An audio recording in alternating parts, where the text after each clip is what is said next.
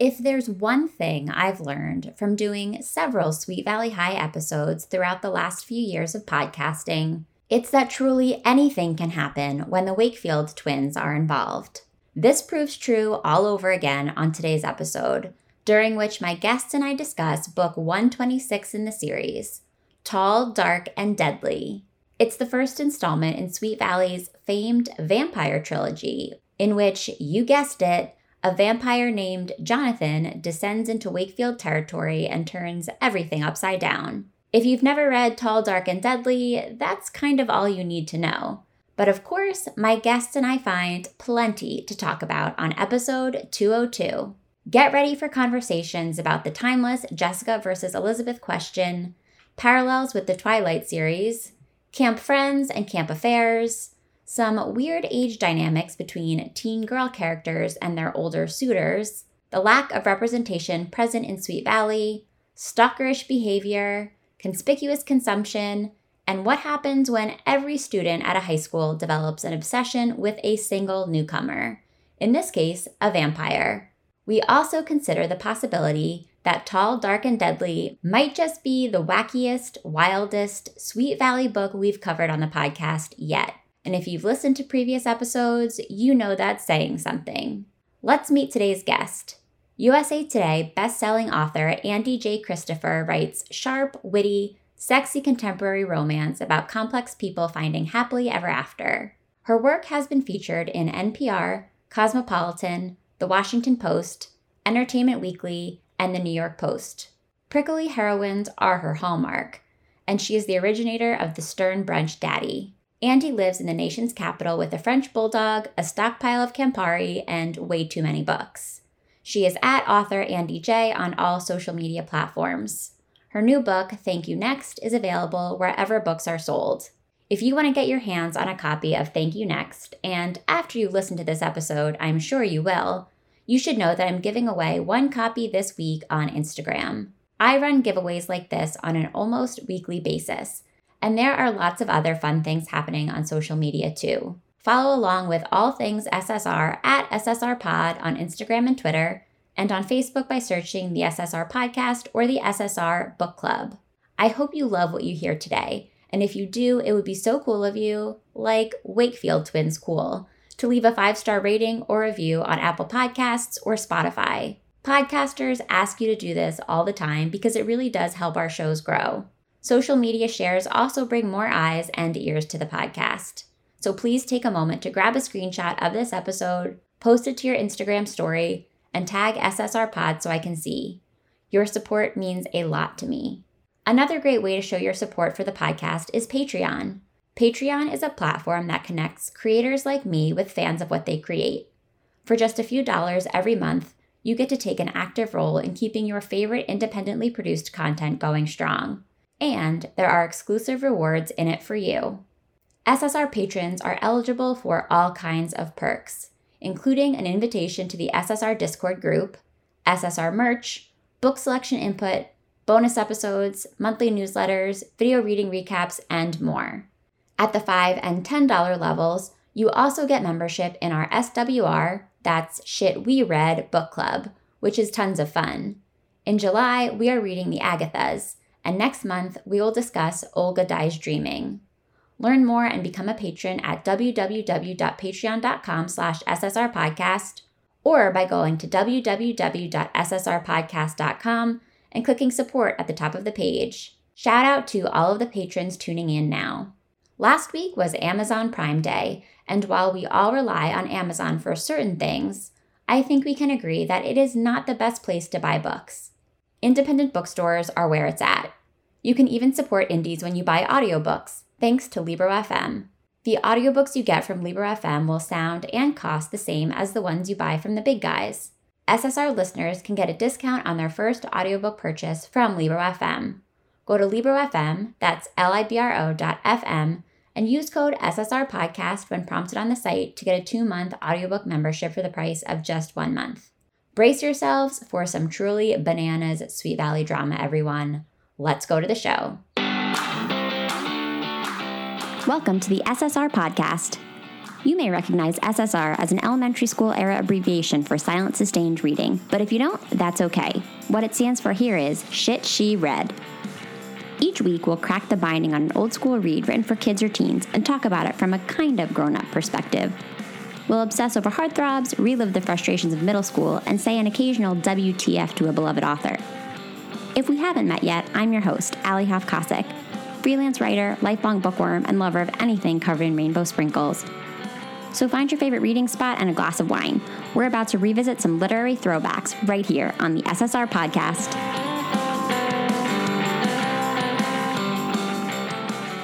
Hi, Andie. Welcome to SSR. Hi, Ellie. Thank you for having me. I'm so excited to talk to you.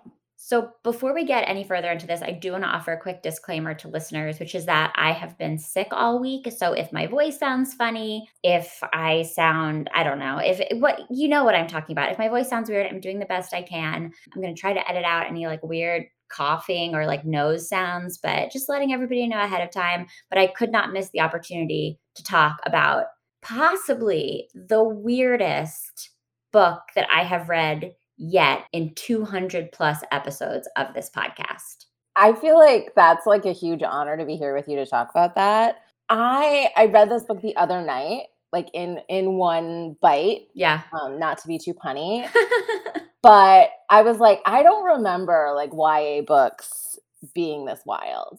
Well, they're not. Just this one is. okay. They okay, they're okay. not. So just just so you know, because I've done some legwork on this over the last couple of years it, it, this is not standard, but I do, before we get into um, this particular installment of the Sweet Valley High series, which is called Tall, Dark, and Deadly, I want to hear about what, if any, experience you have with the Wakefields. Did you read these books when you were growing up? Why did you want to go back to them for this episode? And why this book specifically? So I did read some Sweet Valley High.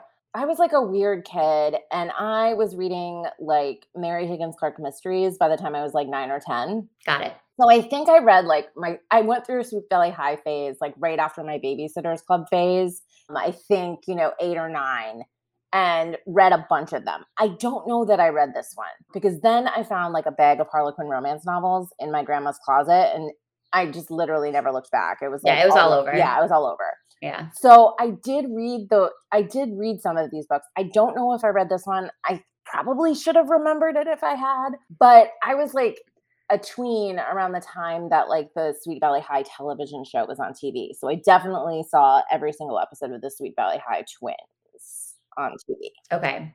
And just like we cannot talk about Sex in the City without doing the whole like, are you a Carrie? Are you a Miranda? Are you a Charlotte conversation? I always start Sweet Valley episodes, Andie, by asking my guest, did you resonate more or did you relate more to Jessica or Elizabeth when you were a teenager?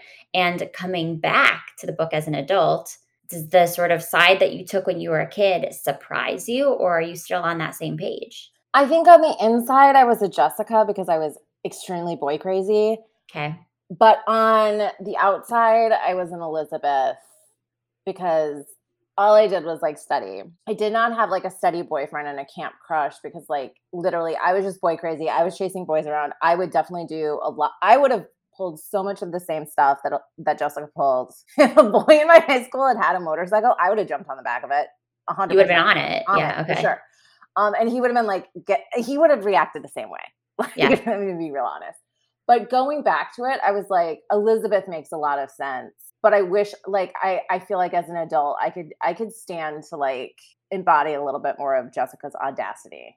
It's so interesting because pretty much everybody who comes on the show to talk to me about Sweet Valley High says some version of that when I ask them this question. Like, I think that, like, it makes sense that a lot of people who come on the show leaned Elizabeth as teenagers because she's bookish. And, like, of course, she's it's writer, very, yeah. Yeah, sure. she's a writer. And it's very, like, it's lacking a lot of nuance, of course. But if we're going to break a lot of, like, the SSR community down into its, like, bare bones, it makes sense that we have a lot of Elizabeths. But almost everybody says, like, oh, but like I wish that I could have been a Jessica or I didn't appreciate Jessica enough when I was a kid. And that's how I feel. Like we'll get into the fact that Elizabeth is not as great as I thought she was when I was a kid. And that's something that I've realized again and again with this series is that like I found Elizabeth to be so aspirational when I was growing up because like she was smart and seemed to have her act together. But like she is no more together by my adult standards than her sister is in these books. Absolutely not. It's like she has her own set of stuff going on. But as an adult, I'm like, oh, like I probably could have stood to have a little bit of Jessica's confidence, a little bit of her like curiosity about the world. Like she's so open minded, she's so adventurous and she doesn't always like act those things out in a way that I think is like healthy or productive. But as an adult, I'm like, I probably could have used a little bit of Jessica in my life as a kid and maybe even now. Yeah, I mean, she's like so much more of a teen than Elizabeth is. Yeah. Like, even in the context of this book, Elizabeth's like, I guess I will settle for my boring boyfriend who I don't like right. that much. You shouldn't be thinking that until you're at least, I don't know, 35. And even if you're thinking that, you should have a friend who's like, no. Yeah. Like, you don't want to look at him for 40 years. right. Like, bad call. Like, don't do this. Okay. So let's talk specifics about Tall, Dark, and Deadly. Yes. Published in 1996, book number 126 of the series. As of 2019, uh, Sweet Valley High had sold more than 150 million copies. So, like, a lot of people are reading these books. Yes. This book is the first in sort of like a mini series, a trilogy of three that's known as the Vampire Trilogy, I believe, because spoiler alert, everybody, there's a vampire in this little series. And I found just some like hilarious blog posts, blogger reviews, reflections on this book while I was doing a little research for our conversation today. People who know the Sweet Valley High series and went back to reread it for their blog series or whatever they were like, buckle up. We know this is going to be funny. Like, this series is known as one of the most absurd avenues that Francine Pascal and her ghostwriters chose to go down in their life of creating Sweet Valley High. I didn't know that this was a thing. I had never heard of it. I think when I was a kid, I like sort of dabbled like you. Like I picked up whichever of the Sweet Valley books were available at the library. I didn't spend that much time with them. And most of what I remember from the books is like Elizabeth writes an article for the newspaper and like Jessica gets a new boyfriend, very like sort of real world stuff. And Francine Pascal has been pretty vocal about the process of creating this series and presiding over the ghostwriters that worked on it.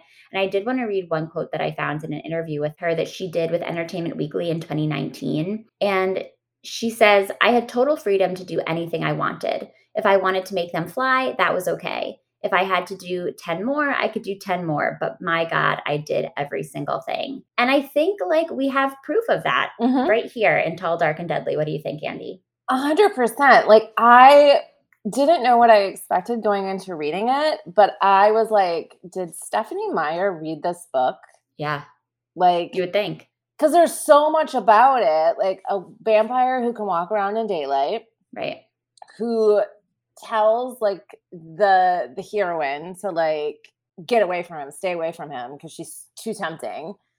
And like I was just like and like, you know, following them out to a house in the woods. I was like, this is the proto vampire romance.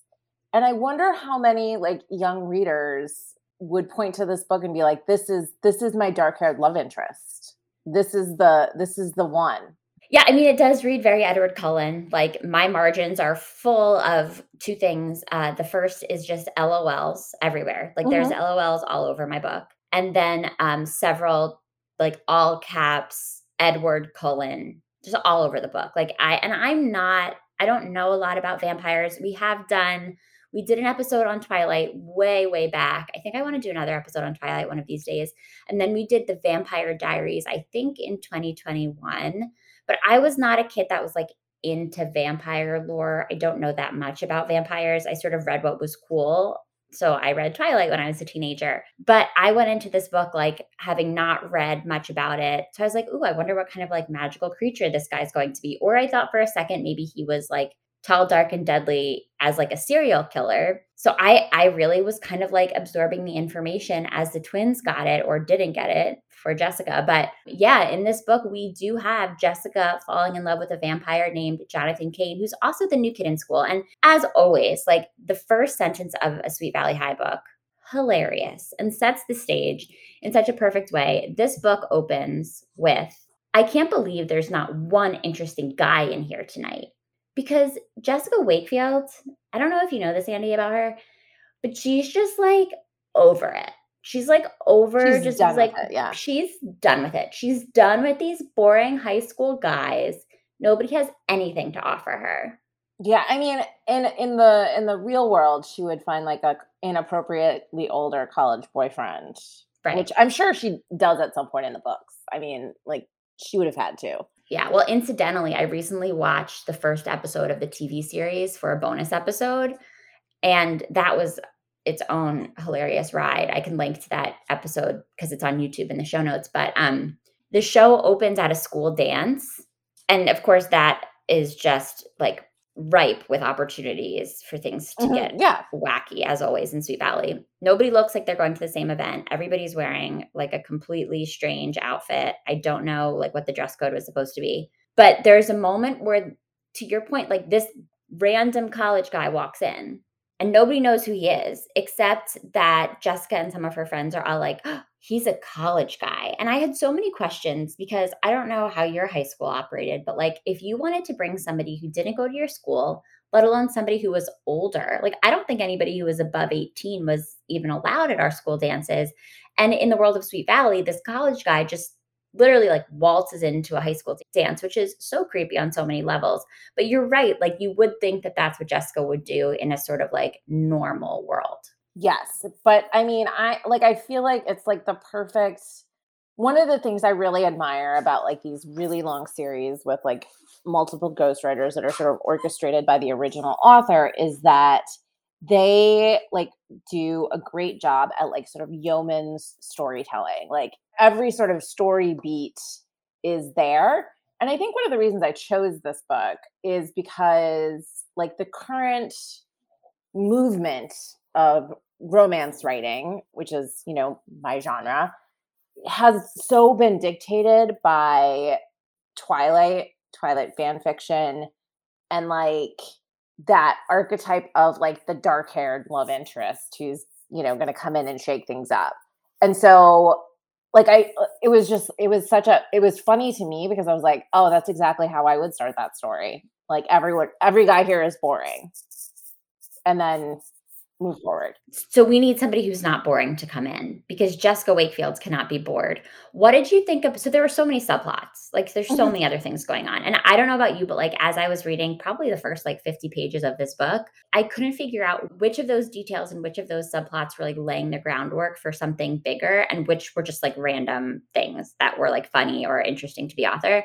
And one of the subplots or one of the big things that comes up again and again is that Jessica's best friend Lila has this new boyfriend named Bo, who she is obsessed with. And he's very classy and very mature. And Jessica is so tired of hearing Lila talk about Bo. And I, I just think the dynamic between the two of them in this installment is so funny. It feels very Regina George of like, it's like Regina George to Gretchen Wieners. Like, stop talking about Bo. Like, it's not going to happen. Stop trying to make him happen. I just thought it was funny. And and Lila is usually very much on Jessica's good side. So it was kind of fun to see her to see that flip. I mean, I was 100% with Jessica. Bo sounds awful. The Like, worst. Yeah. Bo grows up. He wears a fedora to bars Mm. in his 20s. He's he is like ultimate hipster. He moves to like uh like a warehouse and squats in it in Brooklyn somewhere like that no one else lives. And like I, I can see Bo in my head right now. He only listens to instrumental jazz. Yeah, and Bo like doesn't have to squat in the warehouse in Bushwick because he know that he's we know that he's rich. Yes. But he is like, this is what I do. This is who I am. This Mhm. is this is my identity. My fedora and I live in this warehouse, and we don't owe anybody anything. Yeah, I, I'm on board with that. I think that's probably what's going to happen with Bo. And the other thing that's important to note, because I think that Lila and Bo met at camp, it feels like everybody met at camp. So Yes. the Sweet Valley crew, it's unclear like how long it's been since they were at camp. One of the bloggers whose review I read was joking about how like it appears that this book takes place over a roughly two and a half week period, but like that's very loose. Like we really don't know. We know that they were at summer camp in the somewhat recent past because so much of the story is tied to people that they met while they were at camp. Lila met Bo. Elizabeth met Joey, who is making her reconsider her longstanding relationship with Todd. And then Jessica also she had a camp crush too, right? That they she broke up with. Yeah. I've lost track. Well, no, I mean, I don't know if Jessica had a camp crush, but they did refer to her like dead ex boyfriend. And I was like, I don't remember her ex boyfriend time. That's like, and then she cheated on someone else. I was like, Jessica. Yes. And the thing with the dead boyfriend was very offhand. Like, I think it was somewhere around page like 120. And it was very casual in that she was like, Yeah, like, good thing I had that other guy to help me get over my dead boyfriend. I was like, I'm sorry, what? Like, which book did that take place in? I'm sure we could find it if we wanted to reread the whole series, which by the time this podcast is over, I probably will. But um, yeah, so there's just a lot going on in their romantic lives. Also, Maria has come back mm-hmm. to school. She from Sweet Valley has become something of a child star. And I guess then was at the same day camp with all of her old friends from Sweet Valley. And now she's back at school. Don't quite understand how that happens. And she and Elizabeth are besties, which means that Enid, Enid Rollins, is on the out. She's out. Like she's not cool anymore. I don't understand why she didn't get to go to camp. It feels like everybody else got to go to camp. So I have some questions about where she was. Yeah. And I don't think anyone in Sweet Valley has ever heard the words, I can't afford it from their family.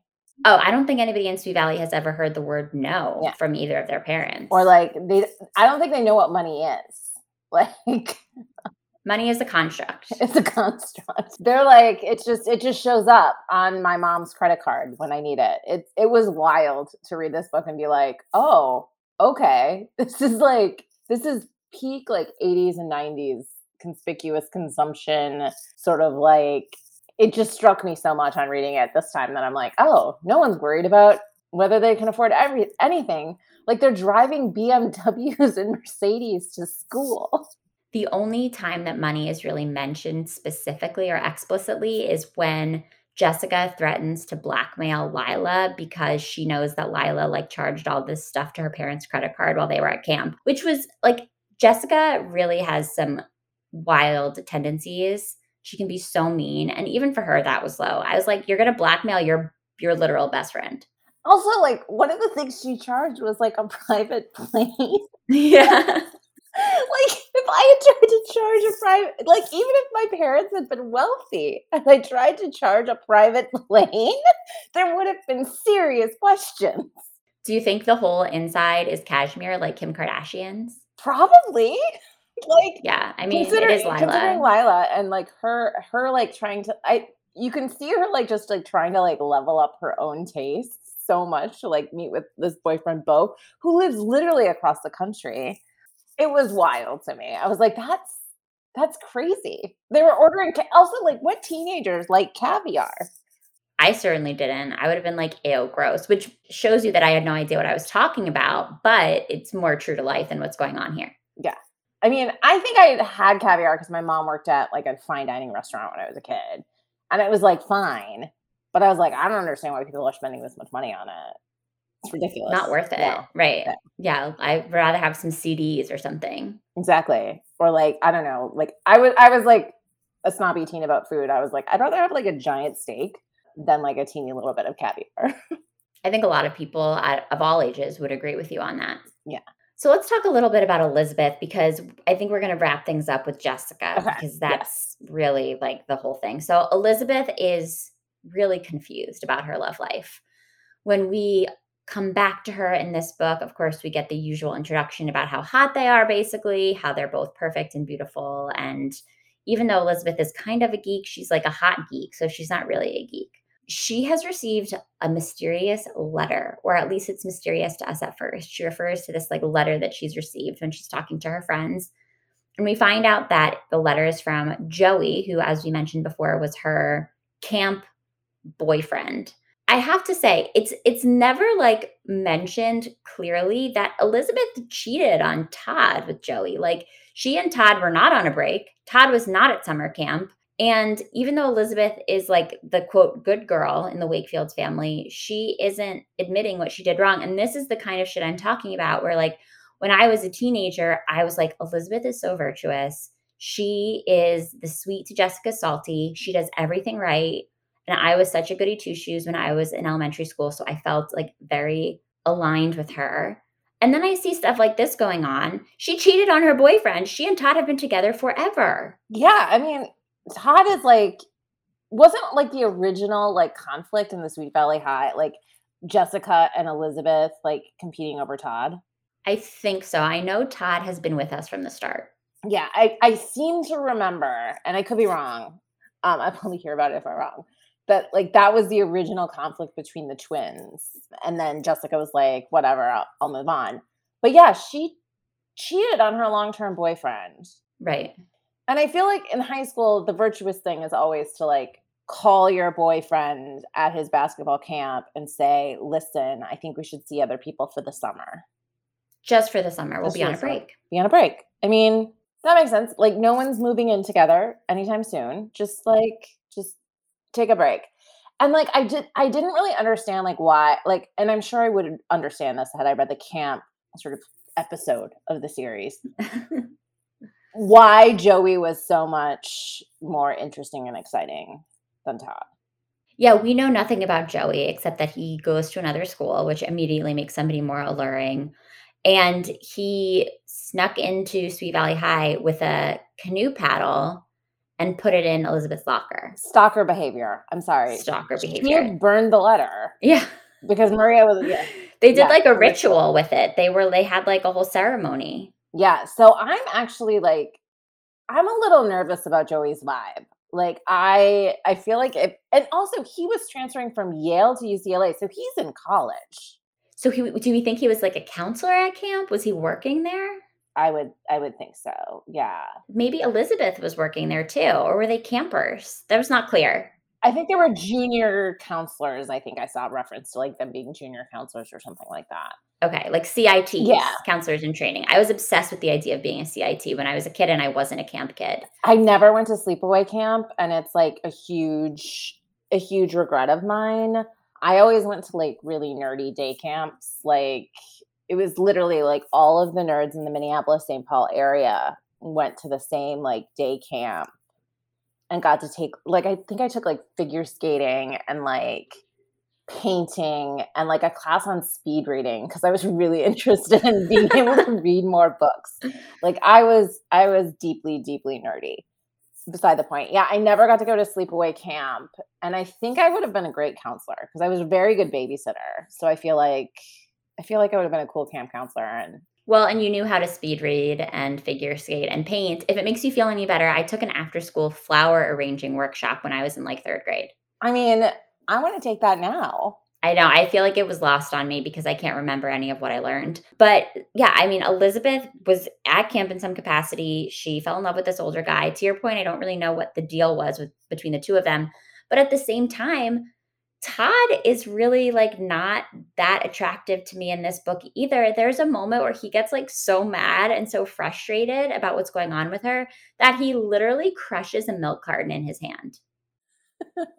That's like ex-boyfriend behavior. Like if I like if I have a if I ever have like a, a male character in my books like crushing a beer can or a milk carton or whatever in his hands, like you know he's getting dumb.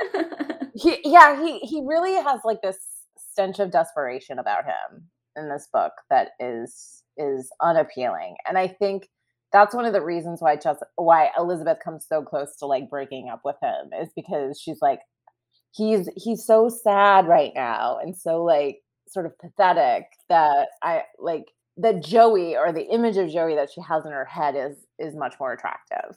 Yeah, it's not attractive to be so desperate or to crush a milk carton in your hand or to try to be like an acolyte of this new kid, Jonathan Kane, because of course, as all of the other girls in school are falling in love with Jonathan, the boys also seem to be obsessed with him. And Todd is one of the many dudes at school who has changed his appearance. Like he's dressing like a goth. It, it was very much like the vibe of in other teen movies where it's like all the girls want to be here and all the guys want to sleep with her, except it's Jonathan. Yeah, which was like to me, it was like at least one of those guys who want to be like him actually want to be with him because like there's no there's no queer representation whatsoever no. in the Sweet Valley High book, which is I mean, if you were doing it now, it's just not how it would be done. And actually, I think it would be a much more interesting. It would be a very interesting series to like revisit that way. Yeah, the cast of characters would be really interesting. I think that there would probably be more representation in every way. The series has, of course, been criticized for being so whitewashed. Francine Pascal wrote or said in an interview that I read once that, like, even she had never seen as many white people as she wrote in Sweet Valley High. Like, this wasn't the world that she grew up in. She actually has made a lot of kind of like derisive comments about this series. She didn't take it seriously. She knew that people would like it. I think her goal was to like appeal to masses more than it was mm-hmm. to like scratch any sort of artistic itch that she had.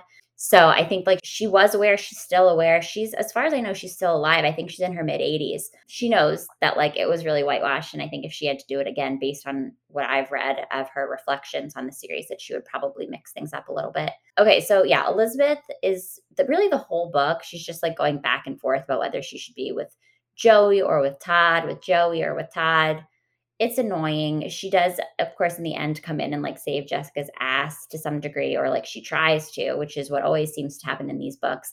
But let's turn our attention to Jessica because her obsession with the new kid, Jonathan Cain, is of course at the center of this book. And it's so entertaining. Like it, it's it's so entertaining. So entertaining. So I, I we are we're clowning on this book quite a bit. I do think that there are two, there are a few things that were relatable and well done. The first is the sinking feeling that Jessica gets at the beginning of the book when she realizes that she has lost her grandmother's diamond earring, which really kicks off the action. Yeah. Like I felt that in the pit of my stomach, that moment when you're like, ooh, like look at my fabulous diamonds that my grandmother gave me. And then one of them is missing. We have all been there. And I thought that that was like, it really was picture perfect. And it brought me right into the experience of like, oh shit, I lost something. How am I going to get it back? Yeah. I mean, it brought me right back to the moment when I lost my claddagh ring in a gay bar at some point in the, in the mid. I never found it. No vampire brought it to me. So, well, maybe vampire's still coming. Maybe, maybe, maybe, but I didn't. I didn't stumble upon a dead body mm. while I was hmm. looking for my claddagh ring in a dumpster. So yeah, so she and Lila go out and look for her claddagh ring, and Lila, she's like making Lila go in the trash. and I had that moment where I was like watching it and I was like thinking, oh, it's sort of like that, uh, it's sort of like that scene in Clueless where yeah. Cher is like, this isn't a Lila. yeah. um, and Lila is just miserable. Yeah. I mean, fair. Yeah. My like, I'm not getting in a dumpster to find someone's diamond earring. I'm like, you got I hope it's insured. Correct. Well, and Jessica's logic about the whole situation is so funny in that she's like, I'm pretty sure it has to be in one of these bags because they're in the dumpster behind the like go to fast food spot in town. And Jessica has identified that, like, since the place just closed and they were there eating, it has to be one of the bags on top. Which leads me to believe that Jessica is like a little rusty on the laws of gravity because like things can fall down. I know it's it's hard to believe, but like your earring, if it fell in the trash, could theoretically be in any one of these bags. And she's like, no, like, let's just keep going. It's probably in one of these bags, but if it's not, like, we can just like keep looking. And it is gross. Like, Lila is very specifically identifying the nasty things that are in the trash bags. I really felt for her in that moment, as mm-hmm. annoying as she was throughout this book with her boyfriend, Bo. I was like, I sort of feel like maybe she was just trying to get back at Jessica. Yeah. I mean, I think it was, I, I think that was a very funny scene. Yeah. And it's like, it, it sort of aligns with a lot of like the teen entertainment back then that they find the dead body in the bump, dumpster. Cause like, you yeah. know, like Sweet Valley, I, I don't believe that anyone's dropping bodies in, in Sweet Valley, even a vampire. I feel like the vampire is dropping the body outside of Sweet Valley. Yeah, I think that's probably true. Um, there are better places to dump a body than Sweet Valley. But we're led to believe here mm-hmm. in Tall, Dark, yes. and Deadly that a dead body has been dumped in the very bottom of a dumpster. And of course, she finds a kitten, uh, Jasmine, and then she names yes, the kitten yes. Jasmine, as one does. And so now we're like, okay, danger. But this is where, because I hadn't read like the summary of the book or anything, I was like, maybe this guy is a serial killer, sort of like your standard run of the mill serial killer. Mm-hmm. He killed this guy, put him in the dumpster. But we know that there's this creepy guy because he's sort of like hanging on the edges of the dumpster scene. I feel like if the series had kept going, there would have been a serial killer trilogy. I think there is. Okay, of course there is. I'm. Sh- I think there there there either have already been serial killers in the series prior to book 126, or there are more to come. There's probably several different serial killer arcs. Subplots, yeah, yeah, yeah. So I also think it's worth calling out here that like we have we have this introduction of this creepy guy at the beginning of the book who we later learn is Jonathan Cain, vampire. And sort of like from a craft perspective, putting on your writer hat, I don't know if you noticed this. You, you did, I, I would imagine. About two thirds of the way through the book, all of a sudden we're getting creepy guy Jonathan Cain's perspective. He becomes the narrator. Yes. So for the first chunk of the book, certainly at the beginning when we meet him near the dumpster, he's just like a specter on the outskirts of the book. Obviously, we get to know him better as Jessica's crush develops, but then all of a sudden we're like in his head. These books in general do a lot of head hopping, which is yeah. not something you're supposed to do in like romance novels. I feel like it's it's set up a little bit more like a thriller, except like a thriller will like de- delineate chapters, right, with each each like POV. So I feel like we have like a really fulsome idea of like what's going on in everyone's head at all times, mm-hmm. which as a writer is like probably harder to deal with because it like removes an avenue of conflict for you and like removes a way to add tension for readers. So I thought it was interesting, but I think it was necessary to like set up his to sort of redeem him a little bit cuz like Jonathan Cain sucks. Yeah. Like he's mean to people, he pushes people out of the way in the hallway. I'm like if you're like a 100 and something year old vampire, you don't have to like go to high school. You could probably be a truant. Yeah, I that's the that's the question that I have about Twilight as well. Like of all things, why are they why do these vampires have to go to high school? If I I mean, if I were a vampire, high school is the last place that I would want to spend eternity. At least go to college. Yeah. Easier like easier to find prey at college. Certainly, um, certainly, yeah. You know, no one's parents are checking in on them as yeah. much. And just, you know, better parties for I sure. would imagine, yeah. Better so, food. Better there's food. there's the head bopping situation that we have, but Jonathan Cain is introduced, and everybody once he shows up at school is obsessed with him. Of course, Jessica is obsessed with him. We know that from the first line of the book that I referred to earlier. Like she's bored of all of the dudes that she's grown up with. This new guy comes in. He is tall, dark, and handsome. And so she, of course, must have him. But it's not only Jessica, all of the girls at Sweet Valley are into him. Most interestingly, perhaps Enid, who we typically don't see this way, it made me so sad. I know, poor sweet Enid, like di- like dyeing her hair black and straightening it, like getting her nails, and then she has to like go hang out with the goths after that. Like, like even Elizabeth is like, "What are you doing?" And she's all caught up in her own drama. But like poor Enid, and she just like she's actually reduced to like having having like a meal with Jessica at one point. Yeah, which is hilarious. Which is hilarious. They hate each other. Yeah, there's a moment after her makeover where it says, The girl looking back at her was nothing like the old Enid. My entire life is about to change, so why shouldn't my looks? She reasoned. Jonathan is worth it. Oh God, that's yeah. Oh, that, I, I know. Mean, it's like it's so it's so relatable.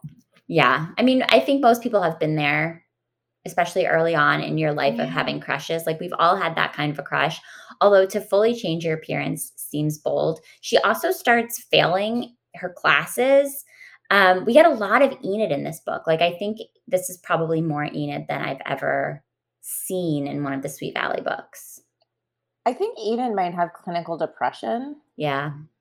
I think that's really what's going on with Enid. And it's just sort of manifesting itself through this crush. Yeah, well, she feels so sad that she's left out of of Elizabeth's new friendship with Maria. My grandmother always says three is a very bad number. And in this case, three is a very bad number. Enid is very much on the outs with these other two, especially because Elizabeth and Maria like do not understand everybody else's fascination with Jonathan. And so nobody is willing to like level with Enid. So yeah, Enid like, but then Enid has a very quick turn away from Jonathan. Like she changes her whole appearance. She follows him to his house, which like a lot of people seem to do. There's a lot of stalking behavior in this book, which is concerning. But she very quickly changes her mind. After she goes to his house, she thinks to himself, maybe I really am going crazy. Enough is enough. Even Jonathan isn't worth giving up my sanity. This silly crush business is over, she promised herself. Quick turn, like super quick turn. Yeah. I mean, that is that is like the adolescent crush. Like it Yeah. can just like it can die almost just immediately. You know, like as soon as as soon as like the the mysterious crush opens their mouth, like it can just be it can be extinguished. Um, so that was also relatable. But yeah, I think also because they're being written before like the ubiquity of cell phones. Like Yeah. they talk about Lila Car- Lila Fowler's like car phone, which of course she has a car phone Fancy. very fancy. It was probably like enormous, like this, like a Saved by the Bell size of her head sort of deal. But like, I feel like before cell phones, and I was a teen before cell phones, we were really bored, and so we would do like we would literally like drive past our crush's house. So it doesn't like it seems crazy now because you can just check their Instagram or their Snapchat and see what they're up to. But you had to leave the house to find out what your crush was up to before cell phones. And I, I just realized I sound so old. it's like back in my day. No, I mean, I relate. So we had, I was a teenager in the age of like the very early cell phone. So, like, if you mm-hmm. weren't really doing anything fun with your cell phone. And I remember that when I was in high school, like, I sort of knew vaguely where the boy that I was in love with lived. And I was one of the last people to get my driver's license in our class. I went to really big high school, but I just remember that I I just like wanted to be seen in my car by my crush. Like I really didn't know where he lived and I wasn't trying to like find his house. I just would sort of like drive my car in the general direction of the neighborhood where I knew he might be. And I was like, perhaps he will just see me like driving in this Jetta and he'll be like, wow, I've had this beautiful woman in front of me this whole time. How could I have not grabbed this opportunity? And it never happened. But now that you mention it, like that was a thing that we had to do. Yeah. I mean, this is a very Jessica anecdote, but I was on the dance team in high school and we um, before the homecoming game every year would toilet paper the houses of Yeah. all of the football players. And so it was- Familiar. yeah, also like kind of like stalking and vandalism. Yeah, I was a cheerleader for a few years in high school and we did the same thing. We were but you but the weird thing was like you would call the parents ahead of time. Like at least that's what we did. Like your and then the parents would be like, "We were expecting you." It's so strange. It was- yeah, like it was just sort of like it was like very controlled, planned mayhem. Mhm. Um, I don't know that we called the parents. I think some of the parents were mad. Um, but it was like sort of school sanctioned and Yeah. like wink, wink, nod, nod. So it was fine. But it was like a very Jessica thing, like Jessica Wakefield thing to do. I mean, I don't know. It it just it makes sense if you were a teen during the era that this book was written because I think like the stock like other than like the sneaking into the high school to put the canoe paddle in the locker. right. I have a lot of questions about that. So weird. How yeah, I don't know how he got in without anybody asking him a question. Like why do you why are you carrying a canoe paddle into a high school that that you don't go to? You don't even go here. Yeah. I mean, someone would at least have like this. I mean, I went to high school like pre pre much security at the Right. door. Same. But yeah, there would have been a teacher who was like, Who are you? Yeah, somebody would have asked because, like, just walking around with a canoe paddle is sort of dangerous. You could easily smack somebody and cause a problem. The super weird, like, stalker moment that I thought was maybe like the most concerning was when Jonathan just like knew where Jessica lived. I mean, if you're 100 years old and you don't really sleep, That's fair. um, he's also been sort of like stalking her because, like, you were, if you remember, like the the cat, Jasmine the kitten starts like freaking out Right. And she's like, Why are you freaking out? Why are you freaking out? I'm like, Your cat's freaking out because there's a vampire outside your window, Jessica. Like, I know you're not good at school, but like, really, kind Keep of. up. just- yeah. Like, you're good at boys. So you should understand. Like, and you know, she like, Jessica had to have read the Vampire Diaries. Like, if she's going to read anything, it was going to be the Vampire Diaries. So she should have clued in. Yeah. Well, and I'm sure in this universe of Sweet Valley that there was some like teen soap that she watched that had at one point featured a vampire storyline. Of course. I mean, Jessica's mom for sure watched Dark Shadows Yeah. when they reran it in the 80s. And so she should know that, like, I'm just surprised that no one ever posited in this book. Is Jonathan a vampire? like, It never came up. Never came up. Like Elizabeth, you would think she like she's sharp. She should have put it together like much sooner than yeah. Well, Elizabeth does have a gut feeling from pretty much the beginning that that he's dangerous, but she is not picking up on the vampire thing. She's just like, I have a bad feeling about this guy. And she's right. Let's talk about some of Jessica's ridiculous antics. Yes. So she really wants to get Jonathan's attention. I think one of the funniest things about this whole setup is that like everybody is obsessed with Jonathan, even though he has not interacted with anybody. Like, yeah. He, the only person we actually see him talking to, like we see him talking to Elizabeth very briefly when he's warning her to like keep Jessica away from him. And then at the end, he, of course, like has this darkly romantic moment with Jessica that ends in a cliffhanger so that we can find out what happens in the next book. But like, we really don't know anything about him, and yet everybody's obsessed.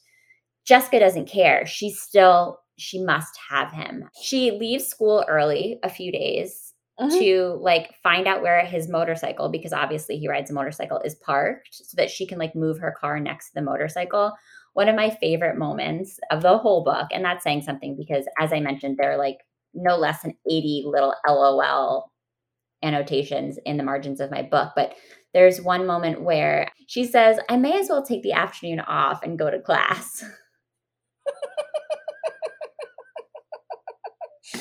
She's like, I was like, I love I love that for her. Like yeah. she views high school as like a social club. Like she's like, I'm going to the country club for the day. I might play tennis. I go to class. I might not. I might just like follow this guy who's never spoken to me around in the parking yeah. lot. And then the next day, after Elizabeth goes into school, she's like, I have to go get something in the car. Like, I'll be right in. And then she turns the headlights of their car on and leaves them on all day to drain the battery. Mm-hmm. Possibly mm-hmm. my second favorite moment is she's waiting, waiting, waiting for Jonathan to come out because, of course, as a dude, he must be prepared to save her and fix her battery. Yes, of course, he can like jump her with his like. I don't think you can jump an, a motor with or a battery with a with a Harley. I don't think that's possible. I don't think so. I'm not the one to ask. Somebody let us know, perhaps in the comments. But every single other guy offers to help her. And she's like, no thanks. Like, I've got it. I've got it. Like, keep walking. She sits there for who knows how long. And then when Jonathan does come, he completely blows her off. Completely ignores her. And then Maria has to like jump the jump the battery. and Elizabeth's like completely exasperated. It really is peak Jessica. It is. I mean, it was uh, like peak Jessica though, was when she and Lila go to the store to find her find her like a hot little dress so she can seduce Jonathan. Yes. And then she sees his motorcycle on the out uh, outside the store, jumps on the back of it so she can take a ride, even though she's forbidden to get on a motorcycle, which I can identify with. I I was also forbidden to go on a motorcycle, which probably explains my penchant for motorcycle club romances because you know Elizabeth had almost been killed on Todd's motorcycle, and I can't picture Todd having a motorcycle. This is like this is where like my high like I was like I was like that like the meme with all of the the figures yeah. like behind the guy, and I'm like I, does not compute like Todd motorcycle. I don't get it. Anyway, Todd is a complicated man. Complicated, half formed and complicated. But yeah, and then he was like, "Never do that again. Stay away from me." And I was like, "That is hot." I, I totally get it, Jessica. You're like, give me more. And then he's like, let me drop you off at the house that I know, like, I know where it is. You've never told me. Let me just take you home. And you're still like, I don't care. Come back anytime. Exactly. No, I was like, I, this is, this is where a lot of things went wrong with me is because, because I was like, yeah, no, I totally get it, Jessica. Like, it's the one man in school that you can't have. So you must. Yeah. I mean, I will say, like, it was so over the top, of course but I did sort of appreciate the fact that like in this book, whoever ghost whoever the ghostwriter was, sort of like subverted the the dynamic that we're used to seeing, which is like the dude that like can't take no for an answer. And like we should not be celebrating anyone who can't take yeah. no for an answer. That's yeah. obviously not a good thing. I'm not here for it. I'm not promoting it. But I will say that in like the 80s and 90s, we didn't yet know really, or at least we weren't talking about the fact that like that's not the way to start a relationship and at least in like 99% of the the narratives that i was exposed to when i was a teenager like the character that won't take no for an answer is a cis hetero man who is pursuing a woman. And so that, of course, like messed with my head in all kinds of ways that I'm unpacking as an adult. But in this book, like we do have Jessica taking control. Like as much as she is trying to be a damsel in distress for a minute when she needs her card dumped, like she's not waiting around for him. Like he is not interested in her and she she needs to take no for an answer, but at least this is something different. True. I mean, yeah, cuz the the whole like it's like the Screech and Lisa dynamic that was like really like I feel like my whole like childhood was like there was always like the Screech and Lisa and I feel like that even like bled over into like real life where I had like like a couple like I had a, a one or two experiences where like I was not interested in a guy and he was like, "Oh, that just means I need to try harder." Right. And so yeah, it's nice to see it reversed. But I also think like other than jumping on the motorcycle, she's not doing anything that's like invading his space. Like she's not going to his house like Enid did. Correct. And she's not like she's not initiating any physical contact that feels non-consensual. Yeah. So she as, is yeah. she is sending him notes in in French class and he's like that he crumples up. Remember when he just like crumples up one of the notes? But I mean, that like speaks to some sort of like he like he speaks to some sort of passion. So I kind of understand why she would like be like, "Oh, this is intriguing." Because any guy at that school would be like, "Oh, Jessica Wakefield sent me a note. Like, I'm gonna go start shopping for rings." Yeah, that's true. Yeah. Well, there is a little bit of passion at the end because, of course, we have to set up for the second book in the trilogy, which Andie, you betrayed uh, before we started recording. You have already downloaded and you have queued up and ready to go. So um, I'm not going to spoil it for you, despite the fact that I read a summary. Please spoil it for me. Please spoil it for me. Yes. Okay. Well, first, let me, I'm going to read the last line of the book and then I will spoil it for you and for the listeners.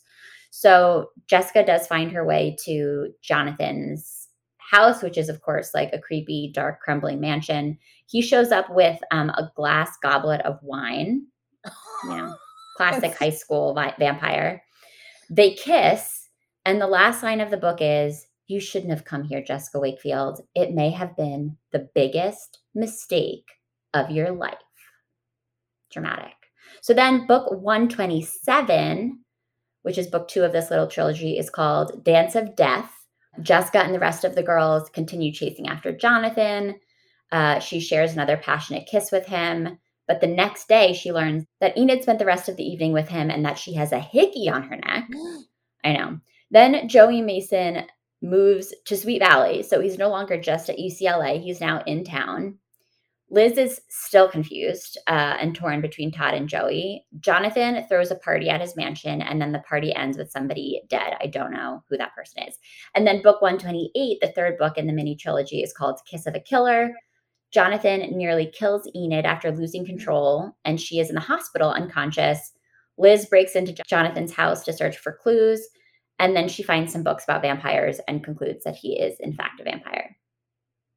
I mean, that that seems to fit. Like if yeah, and then I feel like did I really believe that Stephenie Meyer must have like read this at some point and then like it just part of parts of it are just very like the the trope of the vampire that goes to high school was seated in this like three book arc. So it's really a straight line from this book to 50 Shades of Grey. Yes. I, I tr- like I, I came away from reading the first book truly believing that. It's like because like Christian Grey is always telling Anastasia like you ha- you should stay away from me. I'm bad for you. I'm bad I'm, for you. Yeah, I'm dangerous. I'm dangerous. And I can I probably could have read that trope in a lot of like YA, but this was like such a clear example of it. I was like, oh, so the DNA of this kind of I'm bad for you, stay away is is all over YA from back in the day. It lives on. Mm-hmm. So on the whole, Andie, what was the experience of coming back to Sweet Valley High like for you? Did it meet your expectations? How does it compare to the memories that you have of reading these books when you were a teenager? Obviously, this is a particularly wacky installment, but I'm still kind of curious just how how it held up. I actually so aside from like the problematic like you know lack of diversity and sort of you know sort of flatness and like privilege of these teens I actually think it was like a really enjoyable experience to go back and I and I was so admiring of these writers cap- like capability of like telling such a complete story with so few words and like the skill I I feel like these writers are really skilled and like I don't know that I appreciated that as a teen. And yeah, it was it was sort of fun to like escape back into that like fictional world that was so much simpler in a lot of ways. Like it was worse in some ways, but like just the simplicity of like teenage drama was like fun to revisit. Yes, I would agree with all of that. Other than Tall, Dark, and Deadly, Andie, what have you been reading lately that you might recommend to our listeners? Um, so I have been reading some great books right, lately by some great friends. And so American Royalty by Tracey Livesay comes out at the end of June. And it is about a an American rapper, sort of loosely based on Cardi B, and a prince of England falling in love. Tracey writes an amazing story. Like she grabs you from the first page and like just drags you through. Um, I could also recommend Dating Dr. Dill by Nisha Sharma. Um, it is sort of a reimagining of Taming of the Shrew. Super sexy, super fun. Like, love, love, love it. Um, I'm trying to think of like other things that are like really sticking out. Like I said, I'm on deadline, so I'm not reading as much. But I would also say The Stand In by Lily Chu is amazing. I actually read that last year, but it just came out in paperback quite recently.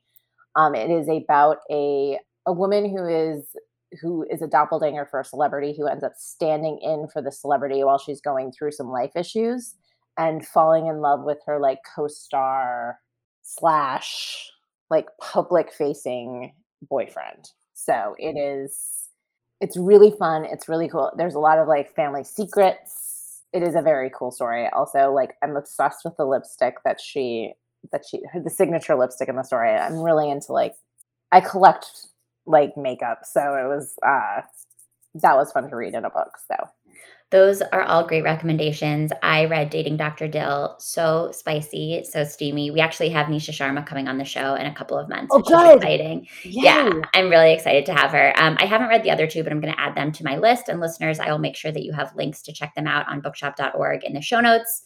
Andie, I want to hear about your new book too. Your new book is called Thank You Next. What can you tell us about it? Um, so Thank You Next is basically it's a second chance romance that starts when the heroine, who is a single divorce attorney who never intends to get married because she's seen what like families breaking up can do um, to her clients and both in her own life, sees her most recent ex boyfriend as the fiance and say yes to the dress after he said he would never, ever, ever get married, um, which is loosely based on a true anecdote from my own life from like 12 years ago that I okay. finally put into a book. And so she realizes that she is the last ex girlfriend of pretty much all of her exes. And so she and um, her friends go on a sort of romp through the city, through the city of LA, approaching her ex boyfriends and asking them about like what they think went wrong. And um, they are oft accompanied by her her ex step uncle. So her grandmother's really a wild. She has been married like a ton of times and one of her stepson, former stepsons, is Alex's childhood crush, and he um, is recently divorced, and he realizes he's completely in love with Alex, and so um, he's like, "I'm going to join you on this trip because I don't, I don't think this is safe. Like, you know, you talking to all your ex boyfriends." Which he's probably right about. She kind of has a mouth on her, and so she could get into trouble. and so, yeah, so it's a sexy, fun romance. He's a sexy chef, and you know it is it's it's really a fun romp and also a tribute to like my grandmother's a jazz singer and i wanted to write like a, a jazz singer who had like a wild past and as the grandmother in this book and so i think it's it's gonna hopefully it's gonna make you laugh um it might make you hungry and yeah hopefully you'll just want to hang out with these people which like yeah That sounds great and perfect for summer. Um, thank Yes. you so much for sharing about it. Congratulations on having Thank it out in the world. Listeners, I will also make sure that you know how to find Thank You Next and grab a copy wherever books are sold. Andie, it has been so fun having you on the show. Thank you so much for, I mean, talk about a romp. Thank you for walking through this romp with me. What a ride. I know, exactly. What a ride. I was so pleasantly surprised by how much I enjoyed this book. Um, and I really enjoyed talking to you today about it. Yes, I agree. Thanks. SSR is part of the Frolic Podcast Network. Find more podcasts you'll love at frolic.media slash podcasts. Thanks so much for listening to the SSR podcast. Check out our website at www.ssrpodcast.com for show notes and other information. And be sure to connect with us on social media for updates on upcoming episodes, behind the scenes inside scoop, and some good old fashioned book talk. Find us at SSR Pod on Instagram and Twitter, and search SSR Podcast on Facebook to join the group. To reach out directly, you can send me an email at hellossrpod at gmail.com. If you're loving the show, it would mean so much if you could subscribe, leave a five star review, and share your thoughts with a comment. And don't forget to tell your friends too. In the meantime, happy reading. I'll see you next time on the SSR Podcast.